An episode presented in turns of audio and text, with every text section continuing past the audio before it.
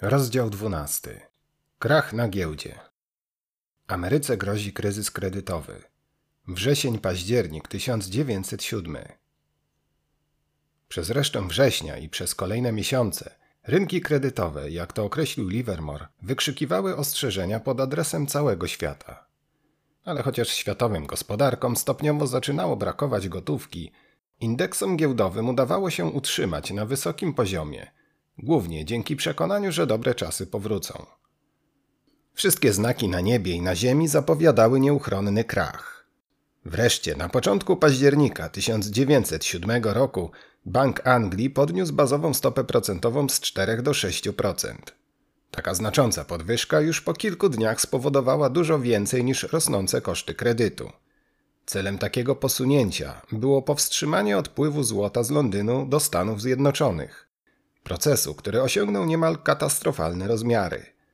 Nowy szef Banku Anglii, Sir William Campbell, wykonał bezprecedensowy krok i ostrzegł największe londyńskie instytucje finansowe przed dalszym udzielaniem Stanom Zjednoczonym kredytów, których rozmiary i tak jego zdaniem były mocno przesadzone.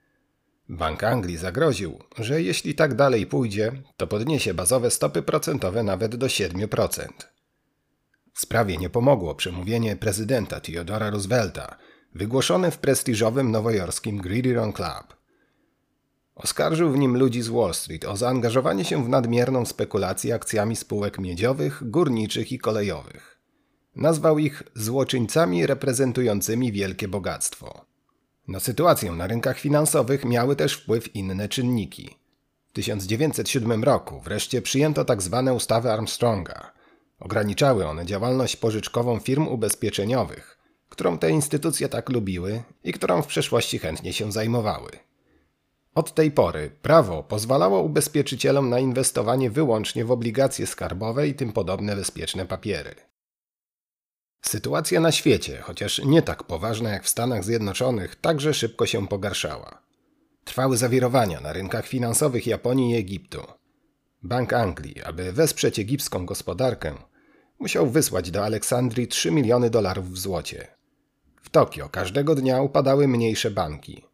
Rynki Niemiec, Niderlandów i Danii po wyczerpaniu możliwości kredytowych stanęły w obliczu krachu finansowego, a stopy procentowe w Niemczech wzrosły do 10%. Przewidywania Livermora okazały się słuszne. Latem ci, którzy wiedzieli, co się święci, pozbywali się dużych pakietów akcji – stosując m.in. takie sztuczki jak skoordynowane działania różnych spółdzielni. Okazało się, że wszystkie zwyżki były oszustwem. Od początku miesiąca Livermore konsekwentnie otwierał krótkie pozycje, wychodząc z założenia, że zaostrzający się kryzys finansowy doprowadzi do krachu na rynku kapitałowym. Ale nowojorska giełda zdawała się być niewzruszona i każdy mógł pożyczać ile dusza zapragnie. Linie kredytowe na rachunkach maklerskich nazywano pieniędzmi na żądanie. Były one zabezpieczone wartością akcji i surowców, które co wieczór domy maklerskie oferowały bankom w zamian za potrzebną gotówkę, która im samym z kolei zapewniała płynność. Tradycyjnie o pieniądze na żądanie, jak wskazuje nazwa, mogli w każdej chwili poprosić maklerzy z Wall Street, pod warunkiem, że mieli zabezpieczenie w postaci odpowiedniej ilości papierów wartościowych, a zawsze je mieli. Dzienne stopy procentowe takich szybkich kredytów o bardzo krótkiej zapadalności były skrajnie wysokie. Udzielanie ich było dla banków w Nowym Jorku niezwykle rentowną działalnością i ostatnią rzeczą, z jakiej chciały się wycofać. Miało to szczególne znaczenie dla giełdy, ponieważ wszyscy handlowali na kredyt pod zastaw. Bankierzy ze swojej strony chętnie dostarczali akcjonariuszom nieograniczone ilości gotówki, oczywiście pod warunkiem, że sami mieli na to środki, a zawsze mieli. Pieniądze można było znaleźć wprost na giełdowym parkiecie, w miejscu zwanym Money Post i oznaczonym, jak sugeruje nazwa, drewnianym słupem ogłoszeniowym, do którego w samo południe przypinano informację o obowiązującej tego dnia stopie procentowej. W 1907 roku system udzielania kredytów był bardzo wyrafinowany, a korzystali z niego właściwie tylko najwięksi maklerzy, którzy z kolei przekazywali środki mniejszym biurom. Często sami działali jako instytucja pożyczkowa. Po południu każdy makler obecny na giełdzie wiedział dokładnie, na czym stoi, jak wygląda jego pozycja i jaką kwotę musi pożyczyć. obowiązywała niepisana zasada, że maklerom żaden bank nie może odmówić pożyczenia pieniędzy. System chodził jak w zegarku. Oczywiście pod warunkiem, że było dość gotówki pozwalającej dobrze naoliwić całą maszynerię. Pierwsze ostrzeżenie przed nadchodzącym krachem Livermore otrzymał od zaprzyjaźnionego maklera, który zwierzył mu się, że maklerzy przestali pożyczać innym biurom i wszystko pozostawili w rękach banków. Powód był prosty. Duże domy maklerskie uważały, że te mniejsze straciły zdolność kredytową. Integralność systemu polegała na tym, że duże domy nie mogły odmówić pożyczki żadnemu z mniejszych członków giełdy, o ile tylko był wypłacalny i miał zdolność kredytową. Rzecz w tym, że większe biura wiedziały już, że w obecnym otoczeniu mniejsze instytucje nie będą w stanie tych pożyczek spłacić. Tak więc po prostu nie zjawiały się pod money post. Chociaż z technicznego punktu widzenia nie odrzucały prośby o pożyczkę. I chociaż banki wciąż udzielały kredytów, nie miało to już większego znaczenia. Jak w przypadku wielu poważnych globalnych kryzysów, i tutaj bezpośrednim powodem wybuchu paniki było mało istotne zdarzenie. W pierwszym tygodniu października 1907 roku trzej finansiści, dwaj bracia Augustus i Otto Heinzowie oraz ich partner Charles Morse, dokonali próby spekulacyjnego wykupu akcji spółki United Copper – Hańcowie wcześniej handlowali surowcami, a Morse zarobił fortunę na handlu lodem. Cała trójka posiadała szereg pakietów mniejszościowych w bankach i instytucjach finansowych. Swoją akcję przeprowadzili w okresie, kiedy wielu z największych amerykańskich przemysłowców i finansistów przebywało w Europie. W ten sposób usunęli potencjalne zagrożenie dla powodzenia swoich planów. Sfinansowanie operacji wymagało ogromnej ilości gotówki. Okazało się, że trzej gracze aż tyle nie mają i cała operacja spaliła na panewce. Cena akcji United Copper w ciągu dwóch godzin osunęła się o 35 punktów. Sprytni finansiści nie przewidzieli bowiem jednego problemu, mianowicie spadających cen samej miedzi, stopniowo obniżających się z 22 centów do 12 za funt. W ciągu kilku dni ceny akcji United Copper zanurkowały z 60 do 10 dolarów – doprowadzając całą trójkę do bankructwa, a wraz z nimi ich firmy. Zaczęła się panika. Banki i spółki powiernicze, które braciom Heinzom i Morsowi pożyczyły na te operacje pieniądze, zobaczyły nagle, że ich zabezpieczenia wcale już nie są takie bezpieczne. W rzeczywistości cała konstrukcja przypominała zamek z piasku, a kredyty nie były zabezpieczone tak, jak należało. Stracono prawie 3 czwarte pieniędzy, z czego większość należała do spółek powierniczych ruszył efekt domina. Najpierw upadli najsłabsi, a potem po kolei zaczęły bankrutować pomniejsze instytucje pożyczkowe, które rozkwitły w czasie boomu. Nie było ucieczki. Panika skumulowała się intensywnymi naciskami na największą amerykańską spółkę powierniczą, nazywaną nie wiadomo dlaczego Knickerbocker Trust. Na jej czele stał Charles Burney. Sama firma była w dobrej kondycji i nie pożyczała żadnych pieniędzy braciom Heinzom i Morsowi na operacje, której przedmiotem była United Copper. Niestety, można powiedzieć, że Charles Burney padł ofiarą odpowiedzialności zbiorowej. Był blisko powiązany z Hańcami przy ich wcześniejszych przedsięwzięciach. Wszyscy po prostu założyli, że i tym razem to właśnie Knickerbocker Trust zapewnił im finansowanie, a tamci nie spłacili zobowiązań. Stąd przyjęto, że także Knickerbocker musi mieć kłopoty finansowe. Był to spektakularny przykład triumfu percepcji nad rzeczywistością, bo chociaż firma nie straciła na upadku United Copper żadnych pieniędzy, to wszyscy uważali, że tak właśnie się stało. Pierwszą oznaką kłopotów okazała się kolejka klientów ustawiających się przed siedzibą Knickerbocker Trust na rogu 34th Street i 5th Avenue. Spółka posiadała aktywa warte 60 milionów dolarów i 18 tysięcy rachunków depozytowych. Nagle wszyscy właściciele, czyli całe 18 tysięcy, postanowili wycofać swoje pieniądze w gotówce. Knickerbocker miał pod ręką jedynie 10 milionów dolarów. Im bardziej kierownictwo tłumaczyło, że firma nie była zaangażowana w United Copper Company, tym mniej w to wierzono. Zaufanie do funduszu całkowicie wyparowało, a zatriumfowała odpowiedzialność zbiorowa. Nagła utrata zaufania była katastrofą dla każdej spółki powierniczej, szczególnie dla tak dużej jak Knickerbocker – Charles Burney, Bogu ducha winien prezes, który bardzo rozsądnie postanowił nie angażować się w wątpliwe przedsięwzięcie, desperacko starał się zorganizować spotkanie z Pierpontem Morganem z JP Morgan. Ale Morgan nie chciał się z nim widzieć i rada dyrektorów zmusiła Berneya do złożenia rezygnacji. Wakat na tym stanowisku tylko pogorszył sprawę. Run zaczął się w piątek 18 października, we wczesnych godzinach porannych. Do wtorku kolejka klientów ciągnęła się przez dwie przecznice. Wówczas zarząd wpadł na karkołomny pomysł. Zamówiono ciężarówki z pieniędzmi, które miały podjechać od zaplecza i zacząć wyładowywać ładunek w taki sposób, aby widzieli to wszyscy stojący w kolejce. Celem było przekonanie klientów, że firma nie ma problemów z gotówką. Wręcz przeciwnie, jest jej pod dostatkiem. Skutek był odwrotny. Widok pieniędzy tylko wzmógł uwagę, ściągnął jeszcze więcej klientów i spowodował kolejne umorzenia. Piątek i w poniedziałek Knickerbocker wypłacił 9 milionów dolarów. We wtorek 22 października, w ciągu pierwszych trzech godzin od otwarcia firmy, wypłacono ponad 3 miliony dolarów.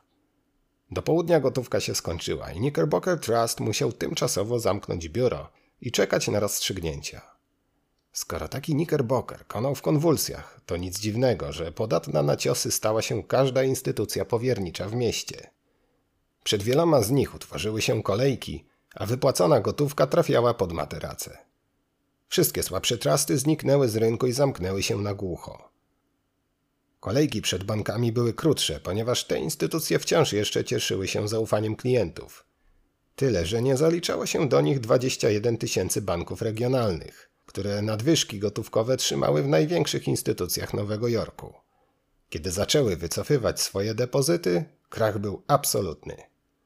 Wszystko dopełniło się w południe 23 października przy Money Post. Banki nie były już w stanie pożyczać pieniędzy maklerom, ponieważ ich nie miały i zażądały spłaty wcześniej udzielonych kredytów, co do centa. Kiedy spłaty nie nastąpiły, kredyty po prostu zrolowano. Wszyscy byli zadowoleni i odtrąbiono zakończenie kryzysu. Z wcześniejszych raportów z rynku pieniężnego wynikało, że kredytobiorcy będą musieli spłacić wszystkie kredyty, wspominał Livermore. Oczywiście to było niemożliwe. Tego dnia tłum przy Money Post był większy niż zazwyczaj. W południe zebrało się około setki maklerów, a każdy z nich miał nadzieję na pożyczenie pieniędzy, których jego firma pilnie potrzebowała. Bez pieniędzy zostaliby zmuszeni do sprzedaży tych akcji, które jeszcze mieli w rezerwie. Sprzedaży po cenie, jaką udałoby się osiągnąć, bo kupujący też nie mieli środków. Nagle na horyzoncie nie było widać ani jednego dolara. Podczas gdy wcześniej na rynek trafiała nieograniczona ilość pieniędzy finansujących handel na kredyt, nagle te pieniądze przestały być dostępne, nawet po maksymalnie wyśrubowanym oprocentowaniu. Banki były zbyt zajęte ratowaniem samych siebie i we wtorek 24 października nawet nie zjawiły się na giełdzie. Livermore był zaskoczony, ponieważ nigdy wcześniej czegoś takiego nie widział. To kazało mi się zastanowić, Przewidywałem krach, ale muszę przyznać, nie spodziewałem się największej paniki w naszej historii. Gdyby taka sytuacja potrwała dłużej, mogłaby uderzyć w każdego, mówił. I z taką myślą postanowił przejść do sali notowań, aby na własne oczy zobaczyć, co się dzieje. Na pierwszy rzut oka wydawało się, że wszyscy są spokojni, bo uwierzyli, że niedostępność kredytów to problem tymczasowy. Należne pożyczki zrolowano, problemy przyklepano, przeczyszczono ranę i naklejono plaster. Ale plaster wytrzymał tylko kilka godzin, a potem się odkleił. O drugiej po południu, przy Money Post nadal nic się nie działo i Livermore zdał sobie sprawę, że o wszystkim zdecydują kolejne godziny. W końcu stało się jasne, że czekanie na pieniądze nie miało sensu, bo żadnych pieniędzy nie będzie, wspominał. On sam ruszył do Eda Hattona, żeby opowiedzieć mu o tym, co zobaczył. Okazało się, że Hatton nie potrzebował żadnych ostrzeżeń. Rany boskie, Jesse, nie mam pojęcia, co się wydarzy. Nigdy czegoś takiego nie widziałem. To nie może tak trwać i ktoś musi coś zrobić. To wygląda tak, jakby wszyscy w tej samej chwili zbankrutowali. Nie można sprzedać akcji. Na rynku w ogóle nie ma pieniędzy. Sam dom maklerski i F. Hatton był w dobrej kondycji. Ani biuro, ani jego klienci nie mieli długich pozycji, tylko krótkie, co nie wymagało pożyczania pieniędzy. Przy całkowitym braku płynności na rynku, Hatton był zbyt przerażony, aby pokrywać jakiekolwiek krótkie pozycje swoich klientów i poradził Livermore'owi, aby czekał. Nigdzie nie ma pieniędzy. Nie możesz spieniężyć akcji, bo nie ma nikogo, kto by je kupił. W tym momencie wszyscy są bankrutami, powiedział Hatton.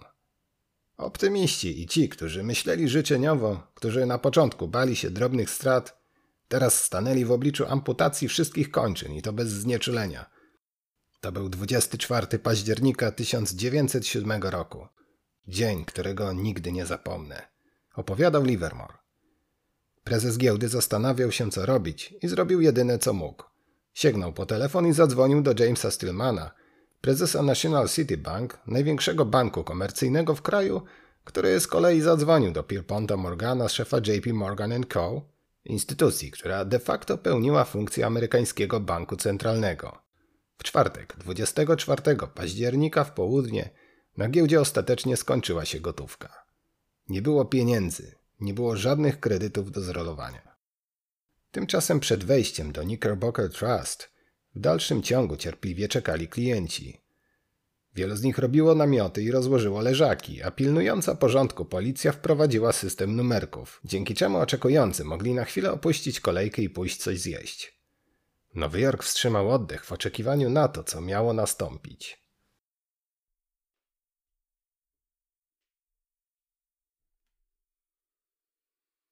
Rozdział 13. Na scenę wkracza Morgan. Livermore w jeden dzień zarabia milion dolarów. Październik-listopad 1907. Stało się jasne, że jest tylko jeden człowiek, który może uratować Amerykę i jej system finansowy.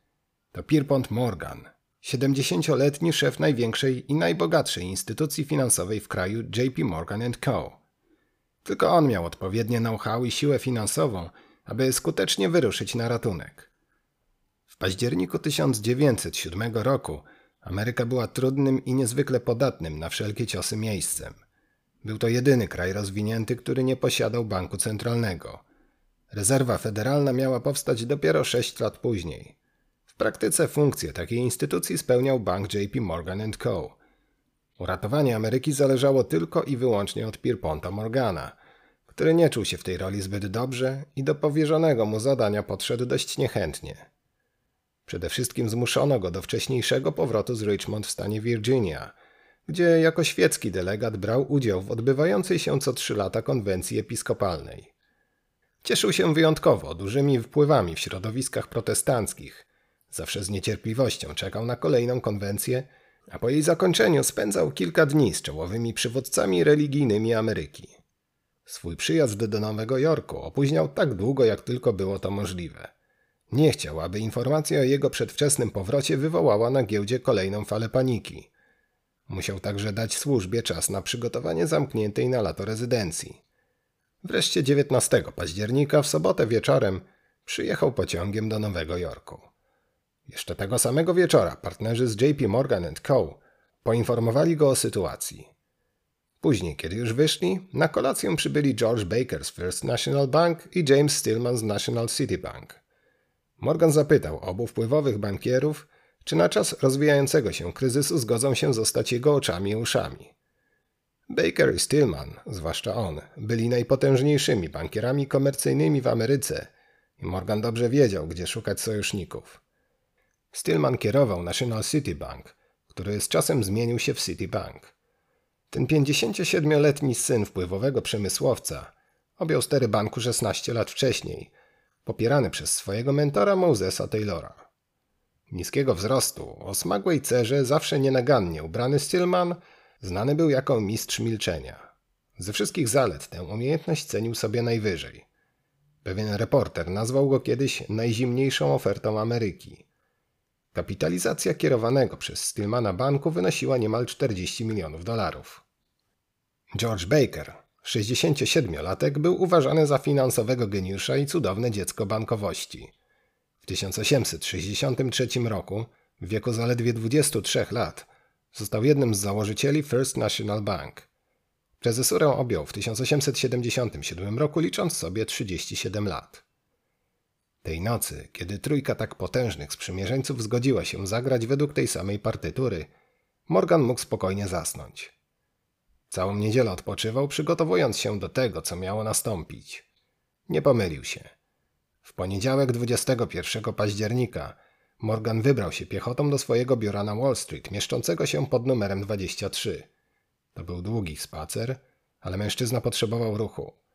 Chciał w ten sposób zwalczyć zaczynające się przeziębienie. Po drodze nieustannie zatrzymywali go różni ludzie, którzy, jak wiedział, potrzebowali jego pomocy.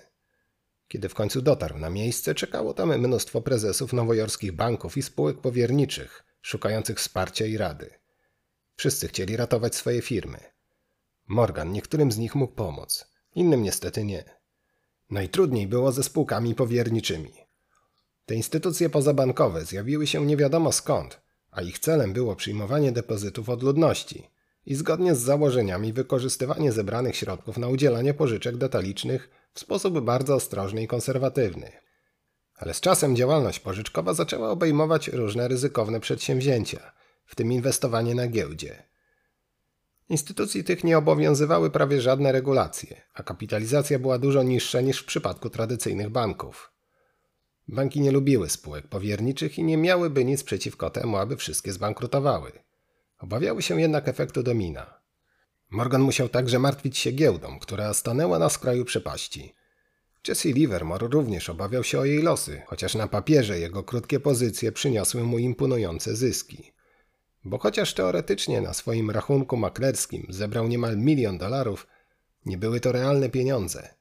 Aby zamienić je na gotówkę, musiał najpierw odkupić sprzedane krótko akcje. Gdyby nie mógł tego zrobić i oddać ich nabywcom, nie mógłby zrealizować papierowego zysku. Livermore po raz pierwszy zdał sobie sprawę, że giełda nie jest niezniszczalną instytucją, za jaką ją uważał. Do sprawnego funkcjonowania potrzebowała pieniędzy, dużo pieniędzy. Tamtego tygodnia rynek słabł z dnia na dzień i nikt nie miał pewności, czy następnego ranka giełda w ogóle się otworzy. A bez otwartej giełdy i bez pieniędzy większość jej członków zostałaby bankrutami. Livermore też. W tej chwili jego bogactwo było jedynie zapisem księgowym biura IF Hatton, figurującym po stronie kredyt. Livermore, podobnie jak wszyscy, czekał na ruch Pierponta Morgana. Było jasne, że tylko on może uratować i rynek, i jego samego, Jesse'ego Livermora. W południe Pierpont Morgan postanowił opuścić biuro na Wall Street i nie wracać tu aż do czasu zakończenia kryzysu. Tutaj był stale oblężony przez interesantów, a potrzebował spokoju i cichego miejsca, gdzie mógłby myśleć i planować. Postanowił przenieść główną kwaterę do domu, eleganckiego budynku z brązowej cegły na rogu Madison Avenue i 36th Street. Miał tam ogromną bibliotekę podzieloną na wschodnie i zachodnie skrzydło, idealne miejsce na żmudne i częste negocjacje, które jak wiedział niedługo się rozpoczną. Pomieszczenia były przestronne, wyłożone misternie zdobionymi drewnianymi panelami i ogromnymi gobelinami. Każdy, kto tu wszedł, musiał być zachwycony i przytłoczony takim bogactwem. Pierwszym zadaniem Morgana było przejrzenie ksiąg rachunkowych Knickerbocker Trust, trzeciej pod względem wielkości instytucji powierniczej w kraju i określenie, czy da się ją uratować. Prezes Charles Burney nalegał na pilne spotkanie, ale Morgan uparcie odmawiał. Dobrze znał Burneya. Przyjęcie go miałoby emocjonalny charakter, a to nie pozostałoby bez wpływu na podejmowane decyzje. Zamiast tego Morgan wydelegował tam swoich audytorów, komitet złożony z młodych bankowców. Wysyłał ich w dwuosobowych grupach do każdej instytucji, która znalazła się w opałach i potrzebowała pomocy. Ich zadaniem był audyt ksiąg rachunkowych. Dwóch najlepszych, Henry'ego Davidsona z First National Bank i Bena Stronga z Bankers Trust, wysłał do Knickerbocker Trust, zapowiadając, że jeszcze tego wieczora oczekuje raportu w sprawie kondycji finansowej firmy. Mężczyźni ślęcząc nad księgami w pomieszczeniach na tyłach budynku, mogli obserwować stojącą na zewnątrz kolejkę depozytariuszy, którzy usiłowali wypłacić swoje pieniądze. Aktywa Knickerbocker opiewały na 60 milionów dolarów, a Davidson i Strong musieli zweryfikować, czy wystarczały one na pokrycie zobowiązań. Późnym wieczorem Davidson i Strong wrócili na Madison Avenue z informacją, że firma Knickerbocker jest niewypłacalna.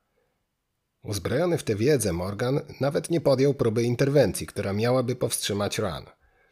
Ten zresztą wygasł naturalnie następnego dnia, kiedy wyczerpały się pieniądze. Zgoda na bankructwo firmy Knickerbocker była bardzo poważną decyzją i prawdopodobnie najtrudniejszą, jaką w czasie całego kryzysu musiał podjąć Morgan. Wiedział jednak, że jeśli ją uratuje, to będzie musiał ratować każdy czekający w kolejce podmiot, nie znając w tym momencie kondycji żadnego z nich. Kiedy już postanowił, oświadczył. Nie mogłem wykarmić każdego. W którymś momencie musiałem powiedzieć stop. Następnie zajął się audytem innych powierników i ratowaniem tych zdrowych. Wybór był prosty. Jeśli firma miała dobre zabezpieczenie, zamierzał pożyczyć jej gotówkę. Jeśli nie, trudno. Musiał pozwolić na bankructwo. Jednocześnie niemal bez przerwy rozmawiał z sekretarzem skarbu, przybywającym w Waszyngtonie George'em Cortelyou. Ten ze swojej strony zapewnił, że zatroszczy się o niezbędną płynność, czyli gotówkę, której potrzebują firmy powiernicze, pod warunkiem jednak, że będą one wypłacalne. Obiecał także, że jest gotów zdeponować pieniądze w nowojorskich bankach i w ten sposób podnieść ich depozyty. Po czym wsiadł do pociągu i wyruszył do Nowego Jorku. Ale Morgan wciąż nie mógł zdecydować, w którym miejscu wyznaczyć granicę. Tymczasem Davidson i Strong udali się do Trust Company of America, TCA, gdzie przeprowadzili podobny audyt. Morgan oczekiwał raportu następnego ranka. Okazało się, że TCA miała aktywa w wysokości 100 milionów dolarów, ale tylko niecałe 10% w postaci dostępnej od ręki gotówki. Morgan zajął się likwidacją aktywów TCA osobiście. Chodziło o to, aby firma mogła jak najszybciej zdobyć środki potrzebne na spłatę czekających w kolejce depozytariuszy. Przetrwała do końca dnia. Tymczasem Morgan musiał rozwiązać dwa poważne problemy. Powiernicy potrzebowali twardej gotówki, a banki, jeżeli miały im pomóc, musiały podnieść rezerwy niezbędne do uwolnienia dodatkowych środków, które mogły przekazać powiernikom, a do tego potrzebowały depozytów. Około 22 Morgana poinformowano, że sekretarz skarbu dotarł do Nowego Jorku. Bankier udał się zatem do hotelu Manhattan na rogu Madison i 42nd Street, gdzie zameldował się George Cortelyou. Wkrótce dołączyli do nich James Stillman, George Baker oraz czterech innych szefów największych banków komercyjnych. Było to niezwykle owocne spotkanie, a Cortelyou zgodził się na natychmiastowe udostępnienie 25 milionów dolarów. Morgan został jeszcze na późną kolację, którą zjadł w towarzystwie sekretarza skarbu. Do łóżka położył się o drugiej w nocy, kompletnie wyczerpany. Nieustanne napięcie, w jakim żył przez ostatnie dni, w końcu wzięło górę i nękające go przeziębienie przybrało na sile. Następnego ranka kamerdyner nie mógł go dobudzić, a kiedy w końcu się udało, to okazało się, że Morgan całkowicie stracił głos i jest ledwo przytomny. Wezwano osobistego lekarza, doktora Markel, który zalecił spryskiwanie i pukanie gardła oraz zażywanie pastylek do ssania. W środę 23 października należało rozwiązać wiele pilnych problemów. Upadek Knickerbocker Trust spowodował, że na celowniku znalazła się teraz firma Trust Company of America, a przed jej biurami ustawiły się długie kolejki. Nie pomagały tytuły nowojorskich gazet, jakie ukazały się tego ranka. Jeden z nich głosił JP Morgan pomoże Trust Company of America. Była to pozornie dobra wiadomość, bo klienci firmy nie zdawali sobie sprawy z tego, że TCA potrzebuje pomocy – po przeczytaniu gazet wielu z nich ruszyło do oddziałów, aby wycofać pieniądze na wszelki wypadek. Właśnie zaczynała się epidemia, której wybuchu tak obawiał się Morgan. A prawda była taka, że on sam jeszcze nie podjął decyzji, czy uratuje TCA, czy nie. Gazety się myliły. Jeszcze poprzedniego wieczora, zaraz po wyjściu od Cortelyou, Morgan wysłał gońców do szefów dużych spółek powierniczych z poleceniem, aby stawili się u niego w środę rano. Nie znał żadnego z nich i miał się z nimi spotkać po raz pierwszy. Wcześniej obserwował powstanie i ekspansję tych instytucji bez większego zainteresowania, traktując je jako przejaw siły amerykańskich finansów. Teraz musiał się nimi zainteresować. Teraz musiał się nimi zainteresować. Zaskoczyło go to, że prezesi nie znają się osobiście i też widzą się po raz pierwszy – Zupełnie inaczej wyglądało to w sektorze bankowym, który przypominał klub towarzyski prowadzony przez grupę starych, dobrych przyjaciół. Tam każdy znał każdego. Morgan nie był przyzwyczajony do tego, że nikt nikogo nie zna. Zanim przeszli do interesów, niezbędna okazała się seria prezentacji i wyjaśnień. Również z tego powodu trudno było o konsensus. Sytuacja zmieniła się dopiero wtedy, kiedy Ben Strong wrócił z pozytywnym raportem na temat kondycji finansowej TCA.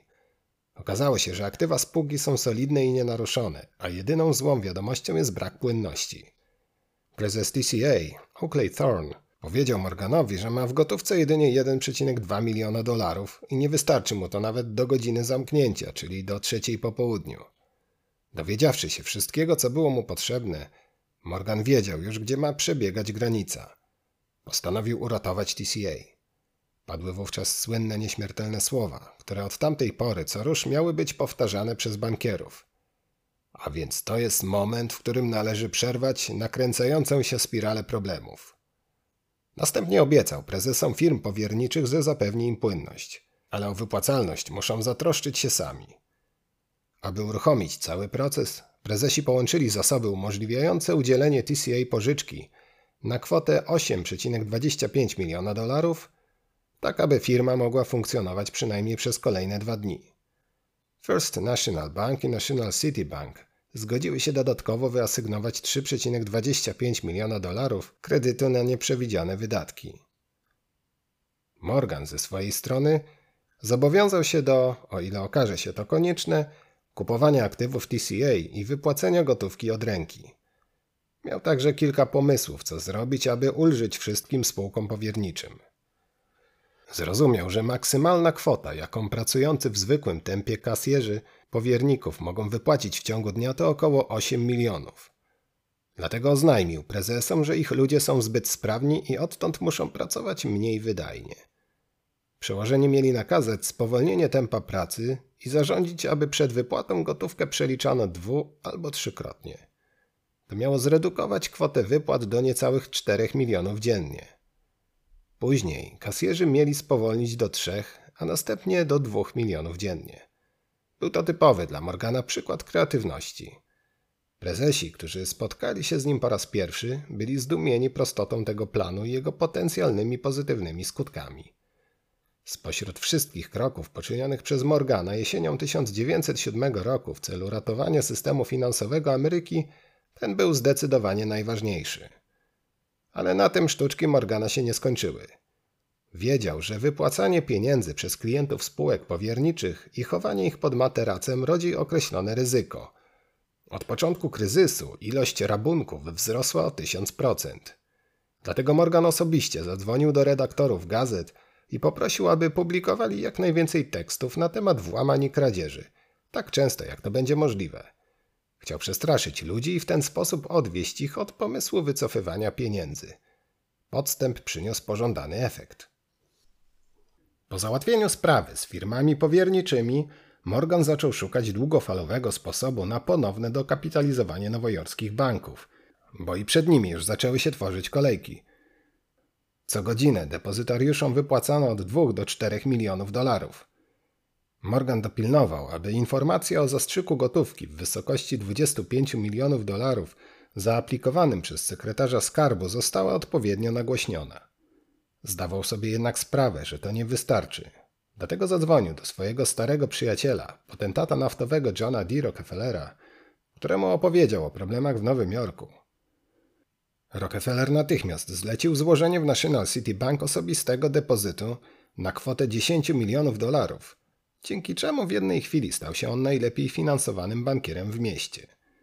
Jednocześnie Rockefeller wysłał odpowiedni komunikat do Associated Press, Stwierdził w nim, że jest optymistycznie nastawiony do przyszłości i że połowę swojego osobistego majątku zdeponuje w nowojorskich bankach.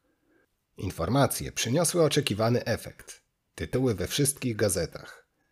Rockefeller był uważany za najbogatszego człowieka w Ameryce i wiedział, że zamożni nowojorczycy pójdą za jego przykładem.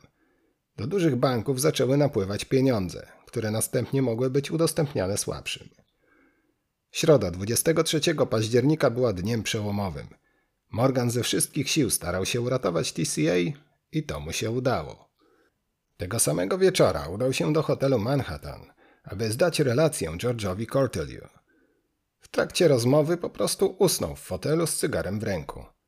Po pół godzinie Cortelyou obudził przyjaciela i odprowadził go do domu, obiecując, że do zakończenia kryzysu zostanie z nim w Nowym Jorku. Przed pójściem spać Morgan podyktował jeszcze telegram do syna Jacka, który kierował londyńską filią banku, Morgan Grenfell. W telegramie można było przeczytać. Mieliśmy niesamowity dzień. Stop. Cała dzielnica finansowa pełna ludzi. Stop. O ile wierzyć ludzkiej dalekowzroczności, Kryzys zakończony. Stop. Sprawa rozstrzygnie się w czwartek. Stop. Wszystko w porządku. Nie wiadomo, czy Morgan dyktując te słowa naprawdę w nie wierzył, ale sytuacja w bankach i spółkach powierniczych faktycznie się ustabilizowała. Teraz musiał zająć się giełdą, której skończyły się pieniądze. W środę po południu nowojorskie banki w dalszym ciągu odmawiały udzielania krótkoterminowych kredytów na dzienny obrót akcjami, pomimo że stopy procentowe overnight wzrosły do poziomu stanowiącego równowartość 90% rocznie. Do czwartkowego poranka banki całkowicie wycofały się z rynku, chociaż kredyty były już oprocentowane na poziomie 150%. Do tej pory giełda trzymała się tylko dzięki nieograniczonej płynności zapewnianej przez banki. Jej wstrzymanie zaczęło zagrażać egzystencji rynku. Przełomowy moment nastąpił o 11 rano w czwartek 24 października. Wówczas prezes giełdy papierów wartościowych w Nowym Jorku, Ransom Thomas, podniósł słuchawkę, zadzwonił do Jamesa Stillmana, szefa National City Bank i zapytał go, czy może przyjść za godzinę. Podczas spotkania powiedział Stillmanowi, że będzie zmuszony zamknąć giełdę o dwie godziny wcześniej i jeśli to zrobi, to nie wiadomo, czy w ogóle uda się ją ponownie otworzyć. Stillman miał zwyczaj wysłuchiwać każdej składanej mu propozycji w całkowitym milczeniu, z twarzą pozbawioną emocji. Tę umiejętność podniósł do rangi sztuki. Ale nie tym razem. Natychmiast powiedział Tomasowi, żeby tego nie robił. Ten jednak odparł, że nie ma wyboru. Stillman zastanawiał się przez moment i odparł: Panie Tomas, Musimy o tym porozmawiać z panem Morganem. Thomas zgodził się wstrzymać z ostateczną decyzją na pół godziny i poczekać do 13.30.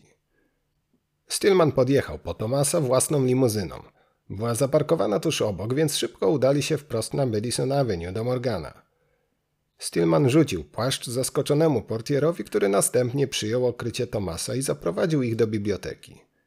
Otrzymał od swojego chlebodawcy polecenie, aby Stillmana wpuszczać o każdej porze dnia i nocy i natychmiast prowadzić do gospodarza.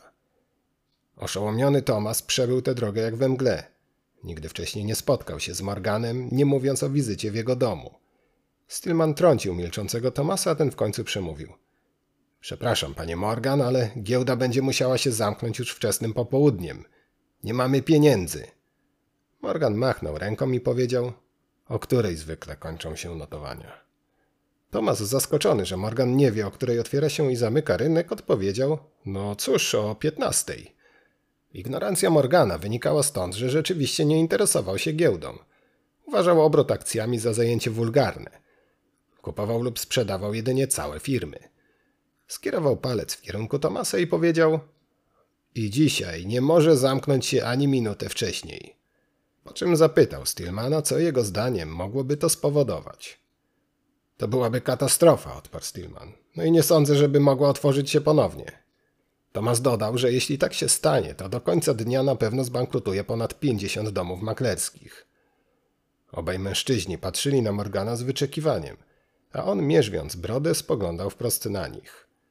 Po jakichś dziesięciu sekundach milczenia, kiedy słychać było jedynie trzask polan w dużym kominku, powiedział – Wracaj na giełdę i powiedz wszystkim, że będą pieniądze. Skąd? dopytywał Tomas. Od banków, odparł Morgan. Tomas nie wahał się ani chwili. Wybiegł z pokoju, wołając do portiera, żeby podał mu palto. Na zewnątrz czekał kierowca Stillmana i Tomas w ciągu ośmiu minut był z powrotem w sali notowań, po drodze mijając Money Post i wykrzykując dobre nowiny. Wszyscy do tego stopnia wierzyli słowo Pierponta Morgana, że nikt nawet nie pytał o szczegóły. Było to jednak bardzo nerwowe pół godziny. Maklerzy w milczeniu stali wokół Money Post, czekając aż coś się wydarzy. Po wyjściu Tomasa, Morgan i Stillman zastanawiali się, w jaki sposób dotrzymać obietnicy, a czas nie działał na ich korzyść. Morgan wezwał jednego ze swoich osobistych maklerów. Tak się złożyło, że John Atterbury z biura Van Emberg and Atterbury akurat znajdował się w sąsiednim pokoju, gdzie pracował nad upłynnieniem aktywów TCA. Morgan polecił mu iść na giełdę i pożyczyć jej trochę pieniędzy. Myślę, że 10 milionów dolarów powinno wystarczyć, dodał. Atterbury wyszedł z pokoju. Portier już stał przy drzwiach z jego płaszczem w ręku, zupełnie jakby potrafił czytać w myślach swojego chlebodawcy. Pod drzwiami, w samochodzie z włączonym silnikiem, czekał kierowca Morgana. Kiedy Atterbury zbliżał się do Money Post, dochodziła 14.30. Nie trzeba było nikomu mówić, ani kim jest, ani po co przyszedł. Wszyscy wiedzieli, że John to człowiek Morgana. Wieści o jego przyjeździe rozeszły się, gdy tylko wysiadł z pojazdu i minął wielkie podwójne drzwi wejściowe. W międzyczasie Morgan i Stillman przystąpili do działania. Natychmiast po wyjściu Atterbury'ego wyzwali gońców, a sekretarz Morgana szybko napisał notatki do prezesów wszystkich największych nowojorskich banków. Poprosił ich, aby zjawili się u niego najpóźniej o trzeciej po południu. Adresaci domyślili się natychmiast o co chodzi, a niektórzy, spodziewając się takiego wezwania, nawet już byli w drodze. Wielu z nich znało Pierponta Morgana naprawdę bardzo dobrze i wiedziało, że nie pozwoli on rynkowi upaść. A Morgan był pod ogromną presją. Nie zjadł tego dnia lunchu, a przeziębienie coraz bardziej dawało mu się we znaki. Niezbędne paliwo zapewniały palone jedno za drugim cygara, które pozwalały mu przygotować się do najbardziej spektakularnego występu w życiu. Gdy wezwani bankierzy zapełnili wreszcie bibliotekę i usiedli, Morgan nie tracąc ani chwili natychmiast przeszedł do sedna. Poinformował ich, że jeżeli do końca dnia nie uda im się znaleźć 25 milionów dolarów, to giełda zamknie się na zawsze. Zaszokowani kwotą bankierzy zaczęli mówić jeden przez drugiego, że nie mają pieniędzy na kredyty i że już wyczerpali wszelkie limity. Macie rezerwy, podpowiedział Morgan. Kiedy zaprotestowali, powołując się na limity regulacyjne, dodał: Wykorzystajcie je, po to są rezerwy. Doszło do drobnej sprzeczki, ale nikt nie chciał upadku giełdy. W końcu każdy z obecnych na spotkaniu 12 prezesów zadeklarował, że wpłaci na specjalny fundusz pomocowy kwotę w wysokości mniej więcej 2 milionów dolarów. W ten sposób zebrano 23,6 miliona. Tymczasem przebywający na giełdzie John Atterbury poprosił o ciszę. Świadkowie podają, że gwar natychmiast ucichł, a ponad stu przedstawicieli największych domów maklerskich Nowego Jorku zamieniło się w słuch. Atterbury uniósł rękę i powiedział – Zostałem upoważniony do pożyczenia 10 milionów dolarów. Tłum zareagował tak entuzjastycznie, że przed Atterburym natychmiast wyrośli ochroniarze. Obawiano się bowiem, że radość może wymknąć się spod kontroli. Spokojnie, krzyknął. Wystarczy dla wszystkich. Przywrócono porządek, maklerzy karnie ustawili się w kolejce. Atterbury zaczął zapisywać nazwy firm i potrzeby finansowe. Nie zdradził im oczywiście skąd będą pieniądze – Powiedział tylko, że szczegóły dotyczące tego, do jakiego banku mają się zwrócić o kredyt i gdzie przedstawić odpowiednie zabezpieczenia, poda im później. Zostaniecie poinformowani, gdzie są wasze pieniądze. Zamiast przewidywanych 10 milionów, ostateczna kwota opiewała na 19 milionów, ale Atterbury skorzystał ze swoich pełnomocnictw i autoryzował wszystkie wnioski. Znał swojego szefa wystarczająco dobrze. Wybuchły spontaniczne oklaski na cześć Pierponta Morgana – zaczęto śpiewać For he's a holy good fellow.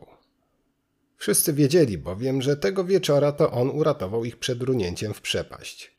Godzinę później Atterbury wrócił na giełdę i powiedział, dokąd należy udać się po pieniądze. Tego samego popołudnia, gdy rynek odzyskał płynność, Jesse Livermore zabezpieczył swoje krótkie pozycje i zainkasował milion dolarów zysku. Realnego, a nie papierowego. Spośród wszystkich dni mojego życia na giełdzie ten zapamiętałem najlepiej, wspominał. Po pierwsze tego dnia moja wygrana przekroczyła milion dolarów. To było fantastyczne podsumowanie pierwszej, dokładnie zaplanowanej kampanii inwestycyjnej. Moje przewidywania się sprawdziły. Co więcej, udało mi się zrealizować moje szaleńcze marzenie. Tego dnia byłem królem. Livermore był w siódmym niebie. Wreszcie nauczył się, jak wygrywać z prawdziwym rynkiem – bo do tej pory nigdy nie udało mu się odnieść tu takiego sukcesu jak w bucket shopach. Wiedziałem, że pewnego dnia zrozumiem w końcu, co jest nie tak i przestanę się mylić. To była kwestia wiary, że ten sam rynek, który na razie wciąż mnie zaskakiwał, w końcu zacznie mi jeść z ręki. Czułem, że taki dzień w końcu nadejdzie i nadszedł 24 października 1907 roku. Tego wieczora wielu nowojorczyków wiedziało, że rano będzie musiało ogłosić bankructwo. Ale Livermore i kilka osób z jego otoczenia zostało tego dnia milionerami. Udało im się właściwie odczytać rynek. Wśród tych szczęśliwców znalazło się wielu klientów biura E.F. Hatton, w tym sam Hatton, który posłuchał Livermora i otworzył potężne krótkie pozycje. Ale na każdego wygranego przypadało dwudziestu przegranych i poczucie triumfu zostało przytłumione współczuciem dla tych, którzy stracili wszystko. Na Madison Avenue Pierpont Morgan spotkał się z Johnem Atterberrym i razem zrobili bilans. Kiedy skończyło, dotarło do nich, że tego dnia znaleźli się o krok od przepaści. Tymczasem informacje o tym, jaką rolę w wydarzeniach tego dnia odegrał Pierpont Morgan, już zdążyły rozejść się po mieście. Bankier nagle znalazł się w centrum uwagi. Wcześniej nigdy nie udzielał wywiadów dla codziennych gazet, ale tego wieczora musiał wysłać pierwszy w życiu komunikat prasowy. Brzmiał on następująco. Jeśli ludzie zaczną trzymać pieniądze w bankach, wszystko będzie w porządku. A ponieważ Morgan był tym, kim był, słowa te potraktowane jak rozkaz i Amerykanie w całym kraju tłumnie ruszyli do banków. Kryzys płynnościowy został zakończony, ale kryzys na giełdzie dopiero nabierał rozpędu. Piątek 25 października był kolejnym czarnym dniem i kwota 19 milionów dolarów szybko okazała się niewystarczająca. Tego wieczora maklerzy potrzebowali kolejnych 10 milionów. Tyle tylko, że tym razem zdobycie tej kwoty było już dużo łatwiejsze. Morgan tego dopilnował. Livermore przez większość dnia spokojnie czekał, powstrzymując się od ponownej spekulacji. Patrzył, obserwował i w ogóle nie podobało mu się to, co widział. Na rynku nie było żadnych kupujących. Nikt nie wykazywał zainteresowania żadnymi aktywami. W pewnym momencie nie było ani jednego chętnego na kupno akcji Union Pacific. Po żadnej cenie. Wyobraźcie sobie. To samo dotyczyło innych papierów. Nie było pieniędzy na przetrzymywanie akcji i nikogo, kto chciałby je kupić, wspominał. Rozmyślając o zgliszczach, jakie pozostawiły po sobie minione dni, Jesse Livermore zrozumiał, że dla losów giełdy przełomowy okaże się poniedziałek i że to on może zdecydować, co się dalej wydarzy. Nikt nie rozumiał lepiej od niego, co naprawdę dzieje się z rynkiem. Przewidział kryzys i potrafił go ujarzmić. Na pewno wykorzystałem swój limit szczęścia do maksimum, ale w końcu po co mieć rację, jeśli nie można jej w pełni wykorzystać? Mówił. Tak więc Livermore przygotował plan i postanowił, że w poniedziałek zleci krótką sprzedaż 10 tysięcy akcji Union Pacific oraz mniejsze pakiety akcji sześciu spółek płacących dywidendę. Jednocześnie jednak zdał sobie sprawę z ryzyka takiego planu. Było oczywiste, że jedyne co musiałem zrobić, żeby jeszcze bardziej zbić cenę, to zlecić krótką sprzedaż 10 tysięcy akcji Union Pacific i sześciu innych dywidendowych spółek. A potem rozpęta się piekło. Taka panika, że Rada Dyrektorów poleci zawieszenie notowań i zamknięcie giełdy. To by oznaczało duże zyski, ale tylko na papierze, a także to, że mógłbym ich nigdy nie zrealizować, wspominał. Livermore nie miał oczywiście pojęcia, że to, czego tak się obawiał, omal się w miniony czwartek nie wydarzyło. Wiedział też, że taka akcja opóźni jakiekolwiek odbicie na rynku, które jak sądził już wkrótce miało nadejść. Zaczynałem rozumieć, że po takim wykrwawieniu jak ostatnio, podobna panika oznaczałoby poważne szkody dla całego kraju, wyjaśniał. I nagle Livermore doznał jednego ze swoich olśnień. W jednej chwili zmienił zamiary i postanowił, że zamiast stać się forpocztą dalszych spadków, zrobi rzecz odwrotną i w poniedziałek rano te same akcje kupi. Właściwie miałem pokryte wszystkie krótkie pozycje, ale była okazja do tanich zakupów i tym samym do pomocy giełdzie w odbiciu. Oczywiście pod warunkiem, że nikt nie będzie przy rynku majstrował, tłumaczył. W innej części miasta dokładnie takie same myśli krążyły w głowie samego Pierponta Morgana. W jakiś sposób musiał zahamować tę wyprzedaż, bo ceny akcji były podstawą wszystkiego. Pamiętał z młodości, kiedy jeszcze sam handlował na giełdzie, że pojawi się wielu chętnych do krótkiej sprzedaży. Zapytał zatem Johna Atterbury'ego, z kim jego zdaniem powinien się skontaktować. Ten odpowiedział szefowi dwoma słowami. Z Jessim Livermorem. Morgan polecił mu zatem odszukać Livermora i poprosić o zachowanie, którego wymaga dobro kraju. Atterbury nie znał Livermora osobiście, ale wiedział jak do niego dotrzeć przez zaprzyjaźnionego maklera. Poprosił o pomoc w nawiązaniu kontaktu, z czym oczywiście nie było problemu. Jesse Livermore nie mógł nie zgodzić się na spotkanie z legendarnym Johnem Turnerem Atterburym. Ten zaś poprosił swojego znajomego, aby wraz z Livermorem zjawili się wieczorem w jego biurze na 5 Nassau Street. Atterbury nie od razu przeszedł do rzeczy i nie od razu poprosił Livermora o powstrzymanie się od krótkiej sprzedaży. Obawiał się, że taka obcesowość mogłaby sprowokować odwrotną reakcję – Zamiast tego zapytał o opinię na temat bieżącej sytuacji na rynku kapitałowym. Wiele lat później Livermore tak wspominał spotkanie z Atterberrym. Z zainteresowaniem wysłuchał, jak moim zdaniem zachowa się rynek, kiedy zacznie się faktyczna sprzedaż i kiedy otrzyma parę mocnych ciosów. Gdy skończyłem, powiedział, że być może pod koniec dnia znajdzie dla mnie zajęcie. Niespodziewanie Atterbury przeszedł do rzeczy. Posłałem po pana, bo mamy nadzieję, że nie będzie pan już shortował żadnych akcji. Rynek nie wytrzyma dodatkowej presji. To znaczy, powstrzymanie paniki będzie niezwykle trudne. Apeluję do pańskiego patriotyzmu. To taka sytuacja, w której należy myśleć o tym, co jest najlepsze dla nas wszystkich. To było bardzo taktowne, zapamiętał Livermore. Zakładam, że brał pod uwagę, że skoro zaplanowałem zniszczenie rynku, to potraktuję jego prośbę jak namawianie do odrzucenia szansy na zarobienie jakichś 10 milionów dolarów. Livermore doskonale rozumiał, że Atterbury zwrócił się do niego w imieniu samego wielkiego Pierponta Morgana. I Atterbury właściwie to potwierdził.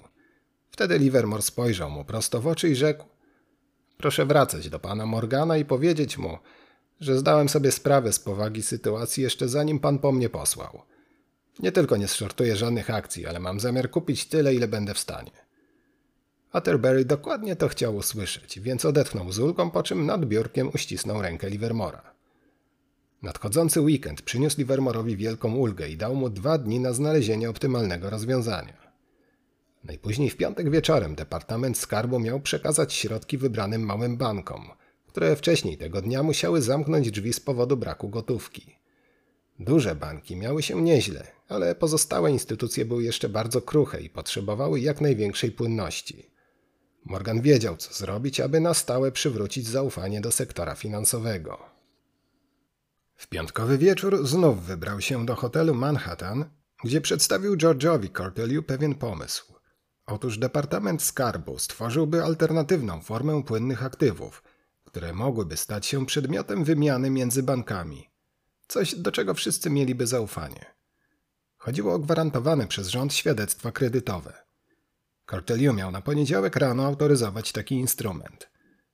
Jednocześnie w nowojorskiej izbie rozliczeniowej miało powstać specjalne miejsce, w którym banki mogłyby wymieniać papiery wartościowe, obligacje i świadectwa udziałowe na takie właśnie świadectwa kredytowe, które następnie resort skarbu na żądanie wymieniałby na gotówkę. W ten sposób narodziły się skrypty, papierowe ekwiwalenty gotówki, Umożliwiły one bankom pozyskiwanie gotówki na żądanie bez zbędnych pytań z nowojorskich sejfów Departamentu Skarbu. Był to kolejny przykład geniuszu Morgana. I chociaż Corteliu niechętnie przystał na takie gwałtowne i niespodziewane zwiększenie podaży pieniądza w amerykańskiej gospodarce, w grę wchodziło bowiem 100 milionów dolarów, to zrozumiał, że jest to niezbędne. Ale to jeszcze nie był koniec, bo gdy tylko Morgan skutecznie rozwiązał kryzys bankowy, Natychmiast wybuchł kolejny. W jego epicentrum zupełnie przypadkowo znalazło się samo miasto Nowy Jork, które we wrześniu było akurat w trakcie procesu odnawiania długoterminowego finansowania.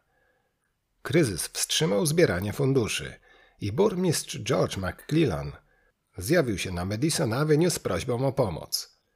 Powiedział Morganowi, że miastu zaczynają kończyć się środki na wypłatę wynagrodzeń i codzienne rachunki. Biorąc pod uwagę wszystkie problemy tego tygodnia, ten akurat był łatwy do rozwiązania. Bank JP Morgan Co. szybko, ale na niezwykle korzystnych warunkach z 6% kuponem wykupił awaryjną emisję obligacji komunalnych o wartości 30 milionów dolarów. Kiedy John Atterbury wrócił do Madison Avenue i zdał relację z rozmowy z Livermorem, Morgan postanowił dać giełdzie szansę na uratowanie się bez jego pomocy. Zdecydował się tylko na jedną formę interwencji dostarczenie wystarczającej ilości gotówki, a Jesse Livermore i jego koledzy sami mieli się zająć ożywianiem rynku, które po zebranych w czwartek i piątek batach musiało w końcu nastąpić. Przed udaniem się na odpoczynek Morgan miał do wykonania jeszcze jedno zadanie.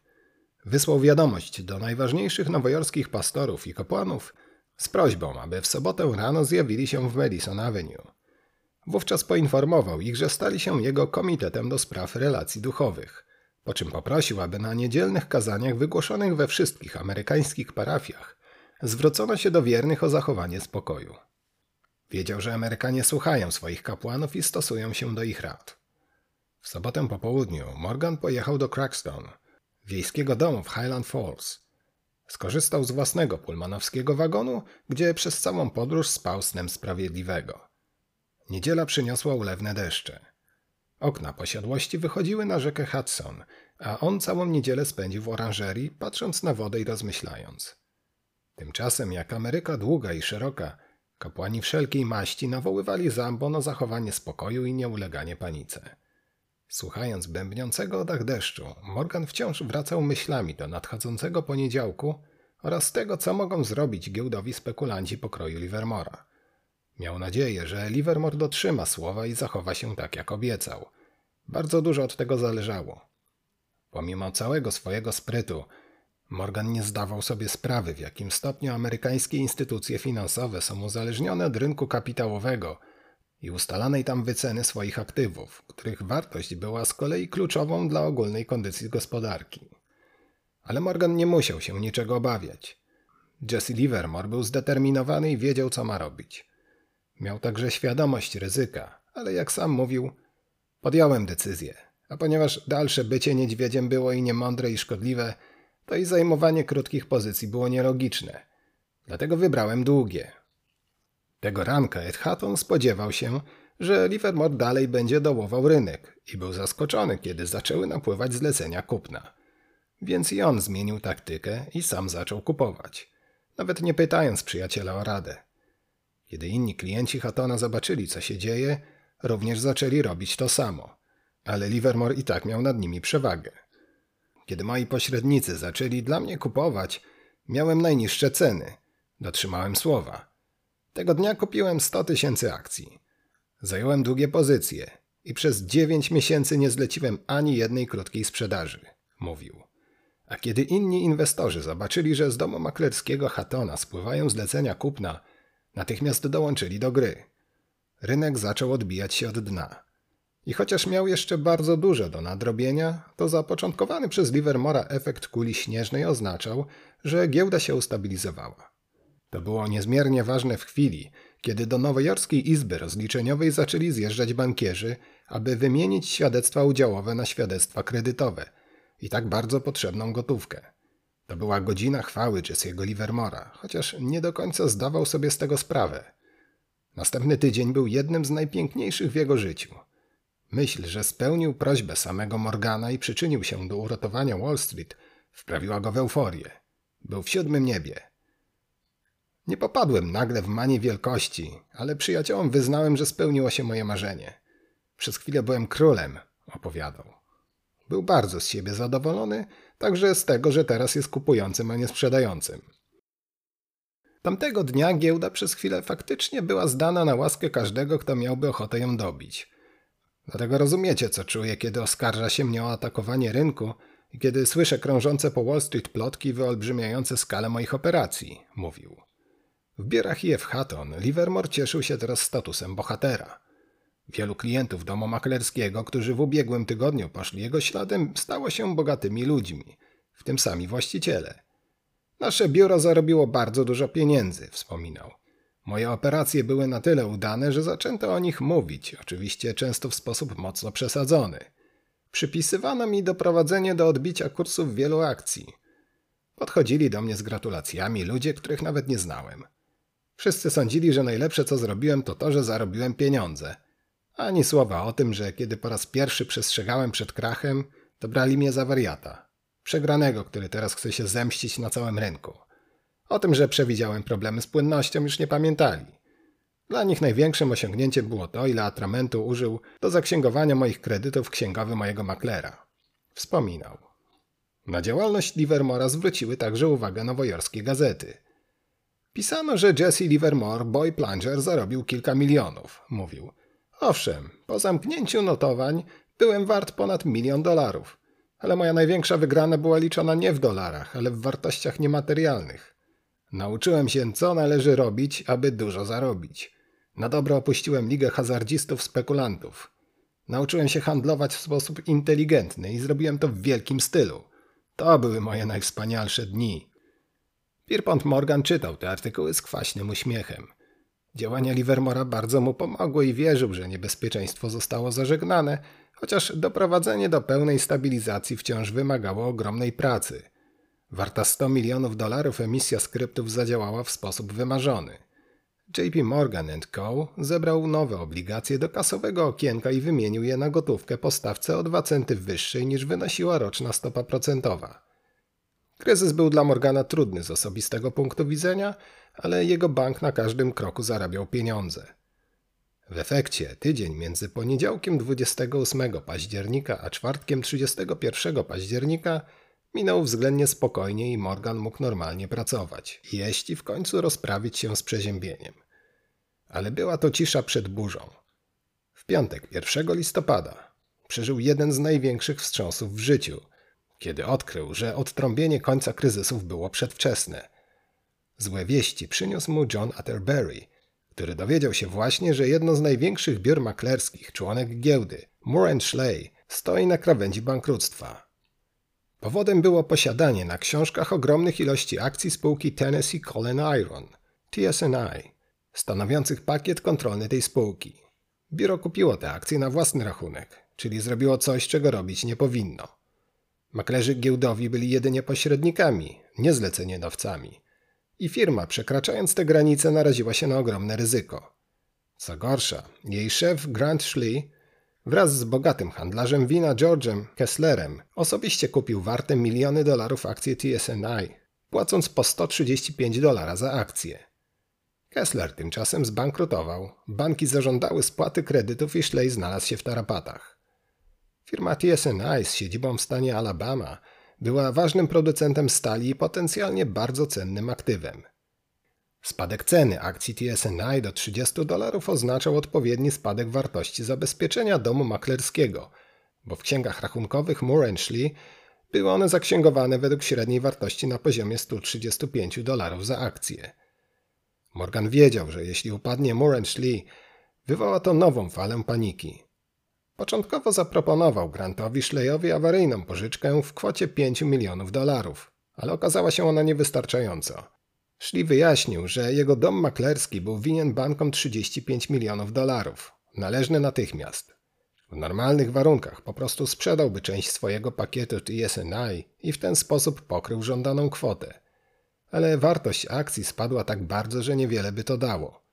Poza tym każda próba wyrzucenia na rynek takiej ilości akcji dodatkowo zbiłaby cenę. Był to klasyczny pad. Na tym problemy się nie kończyły. Moran Schley nie byli właścicielem pakietu kontrolnego samej spółki TSNI. Akcje te stanowiły właściwie zabezpieczenia otrzymane od dwóch syndykatów, które stopniowo przejmowały kontrolę nad TSNI. Szli pożyczył im pieniądze, a następnie zostawił akcje w bankach, które dostarczyły gotówki.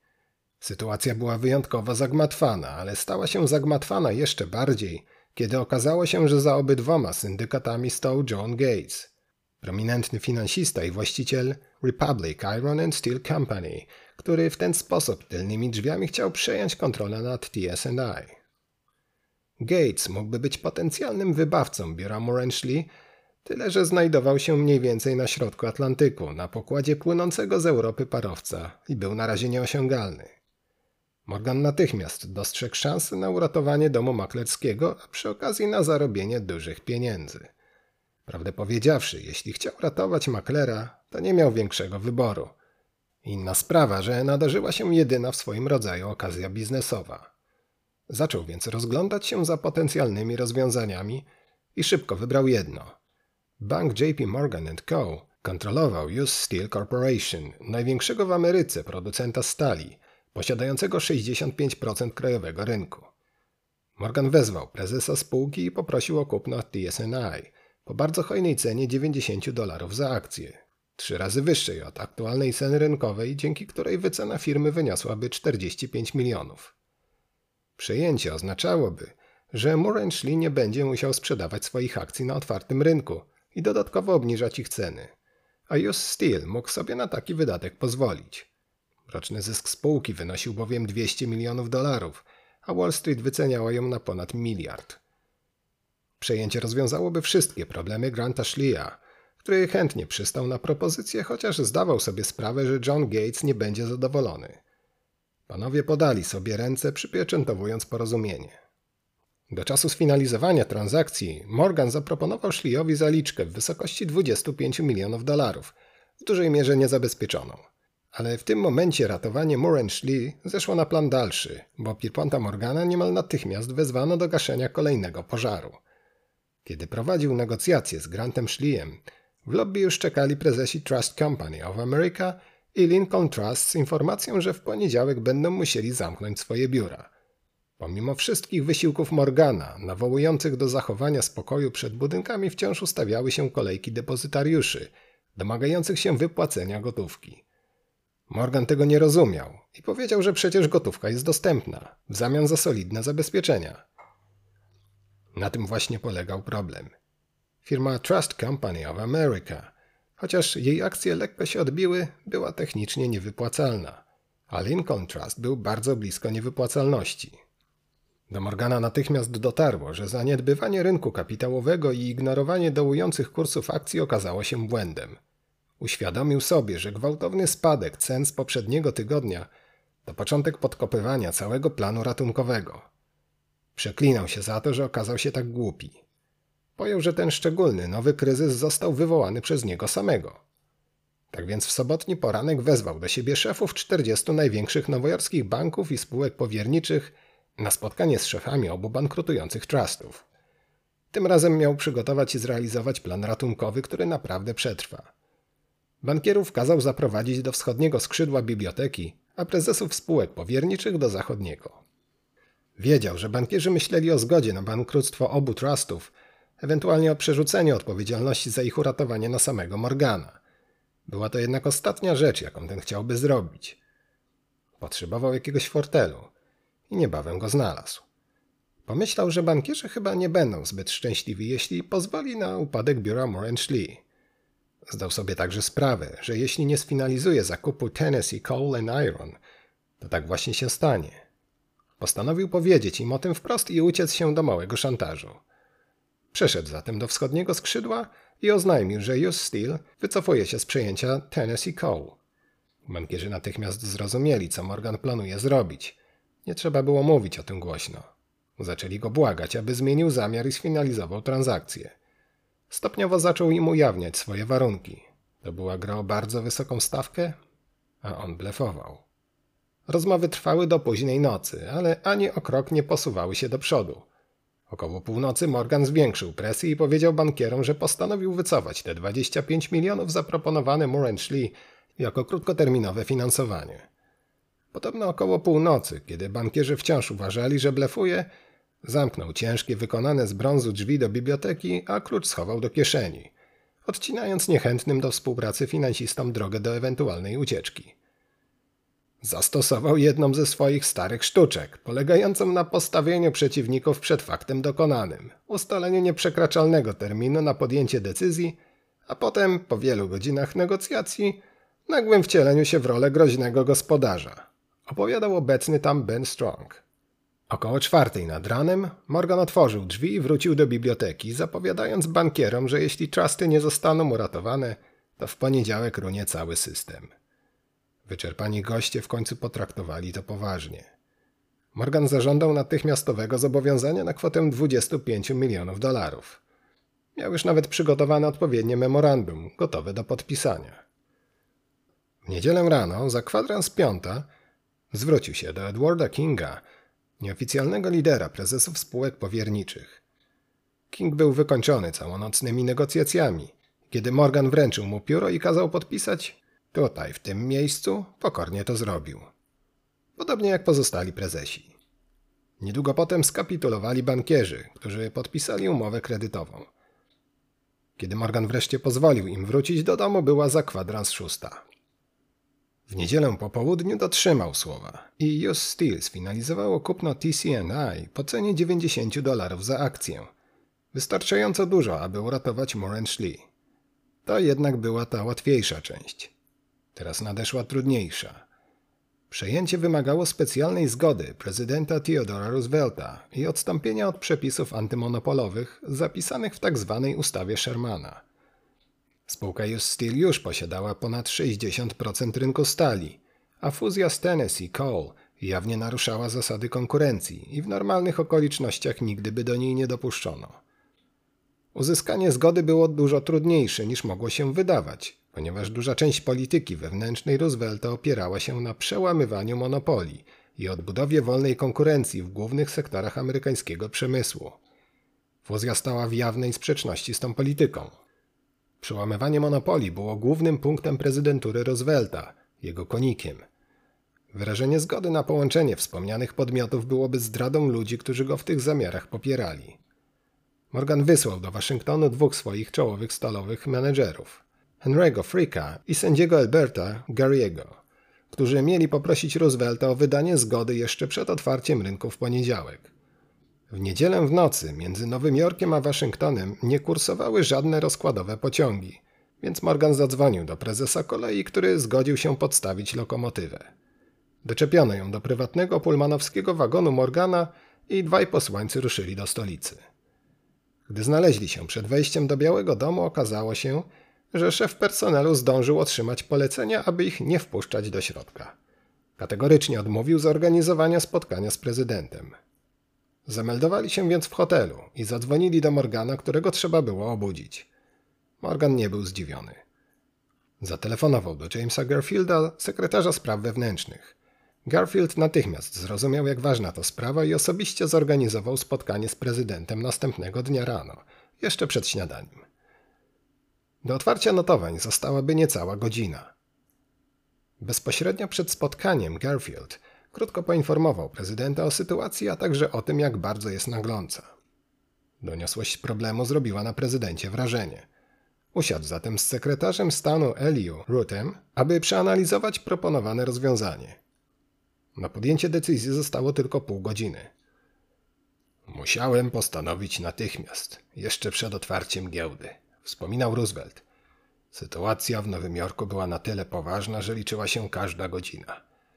Nie sądzę, aby ktoś mógł mnie skrytykować za to, że zważywszy na okoliczności nie sprzeciwiłem się tej transakcji. Frick i Gary prosto z gabinetu owalnego zatelefonowali do Morgana, by poinformować go o zgodzie prezydenta – było to pięć minut przed otwarciem giełdy o 10 rano. Wieści przyjęto z euforią, po której w Nowym Jorku nastąpił potężny, natychmiastowy wybuch zaufania, potwierdzony przez wiodącą wówczas gazetę finansową Commercial and Financial Chronicle. Gazeta donosiła, że ulga, jaką wywołała ta transakcja, była natychmiastowa i miała dalekosiężne skutki. Jak można było przypuszczać, giełda miała swój najlepszy dzień od początku kryzysu – a Jesse Livermore stwierdził, że jego decyzja o otwieraniu długich pozycji po raz kolejny przyniosła owoce. Teoretyczne zyski były niemal takie same jak zyski z ubiegłego tygodnia uzyskane dzięki krótkim pozycjom.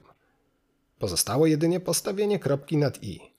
5 listopada we wtorek o 11.30 w przestronnej bibliotece Pierponta Morgana zebrali się najwięksi nowojorscy przemysłowcy, bankierzy i finansiści – Powozy i limuzyny z szoferami stały wzdłuż całej 26th Street, od Madison Avenue po Park Avenue. Spotkanie trwało cały dzień. Trzeba było ustalić wszystkie szczegóły administracyjne związane ze skutecznym zarządzaniem Trust Company Lincoln Trust. Firmy miały być kontrolowane przez pięciu powierników z innych dużych spółek, wspartych obietnicą gwarantowaną przez JP Morgan Co. i pozostałych, że każdemu z byłych, obecnych i przyszłych depozytariuszy zostanie wypłacona kwota w stosunku 1 do 1, czyli 100 centów od każdego dolara. Następnie Gary i Frick przeprowadzili spotkanie połączonych zarządów US Steel i Tennessee Coal and Iron. Oba wyraziły zgodę na przejęcie, wszystkim przekazano projekty umów i świadectwa udziałowe. Transakcję sfinalizowano. O północy z hotelu Waldorf dostarczono mocną kawę i jedzenie, Przyszli także kelnerzy, którzy podali wszystko ponad stu zebranym u Morgana osobom. O świcie Edward King podczas małej konferencji prasowej potwierdził szczegóły planu ratunkowego dla TCI i Lincolna. Po nim wystąpili sędzia Gary i Henry Frick, którzy z kolei poinformowali, że rady dyrektorów TCNI i US Steel zatwierdziły przejęcie i że jest ono bezwarunkowe. To w zasadzie położyło kres panice. Run na oba trusty dobiegł końca, a ludzie ponownie zaczęli powierzać im gotówkę. A to, że Roosevelt dla dobra sprawy postanowił zrezygnować ze stosowania swoich ukochanych przepisów antymonopolowych, stanowiło dla inwestorów i depozytariuszy odpowiedni sygnał. Dla samego Morgana minione cztery tygodnie były niezwykle lukratywne, zarówno pod względem osobistego prestiżu, jak i twardej gotówki. Został okrzyknięty zbawcą Ameryki, a przy okazji na kłopotach innych zarobił setki milionów dolarów. Udzielone przez niego awaryjne pożyczki gotówkowe były zabezpieczone wysokimi kuponami i gwarancjami, a zakupów dokonał po wyjątkowo atrakcyjnej cenie. Później aktywa Tennessee Coal and Iron zostały wycenione na miliard dolarów, natomiast kiedy kupował firmę po cenie 90 dolarów za akcję, firma US Steel zapłaciła za całość niecałe 45 milionów. Ale Grantowi Schliejowi wystarczyła na spłatę długów i własnych i swojej firmy. W środę 6 listopada John Gates zszedł z trapu parowca, na którym odbywał sześciodniowy rejs. Był poza granicami Stanów Zjednoczonych przez dwa najbardziej burzliwe tygodnie w historii kraju i ta nieobecność kosztowała go setki milionów. Ale było już po wszystkim i nic nie mógł zrobić. Później oskarżył Pierponta Morgana o różnego rodzaju nieprawidłowości, jakich ten miał się rzekomo dopuścić przy zakupie Tennessee Coal and Iron, a co za tym idzie o sprzątnięcie mu jej sprzed nosa. Bez wątpienia Morgan zarobił na kryzysie 1907 roku setki milionów, ale jednocześnie ocalił amerykański system finansowy przed upadkiem. I niezależnie od tego, co mówił John Gates, nikt nie mógł mu tego odebrać. Gatesowi także udało się przejść przez kryzys suchą nogą i ani jego fortuna, ani reputacja nie ucierpiały. Zupełnie inaczej było w przypadku Charlesa Berneya, najbardziej prominentnego spośród nowojorskich finansistów, których obwiniano o doprowadzenie do kryzysu. Okrył się niesławą i dziewięć dni później, w czwartek 14 listopada, strzelił sobie w brzuch. Żył jeszcze cztery godziny, wystarczająco długo, aby pożegnać się z żoną i dziećmi oraz dokonać niezbędnych zmian w testamencie, w którym, jak później ujawniono, zostawił rodzinie 2,5 miliona dolarów. Bernie był niewinną ofiarą kryzysu. Nie pożyczył żadnych pieniędzy na spekulacyjny wykup akcji United Copper – a jego Knickerbocker Trust, zanim zaczął się niesprawiedliwy i nieuzasadniony run, był sprawnie funkcjonującą i w pełni wypłacalną firmą. Kryzys co prawda zażegnano, ale recesji, którą uruchomił, było jeszcze daleko do końca. Gospodarka amerykańska wkroczyła w fazę głębokich spadków. W ciągu kolejnych 12 miesięcy produkcja przemysłowa gwałtownie się skurczyła o 12%, a import z uwagi na spadek popytu na towary zmniejszył się o 26%. Stopa bezrobocia wzrosła do 8%, mnożyły się bankructwa.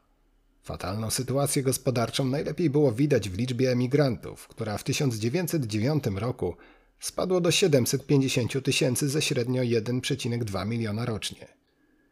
Gazeta Commercial and Financial Chronicle nazwała recesję lat 1907-1908 przemysłowym paraliżem i wycieńczeniem – dodając, że była to najpoważniejsza recesja, jakiej doświadczył kraj w całej dotychczasowej swojej historii.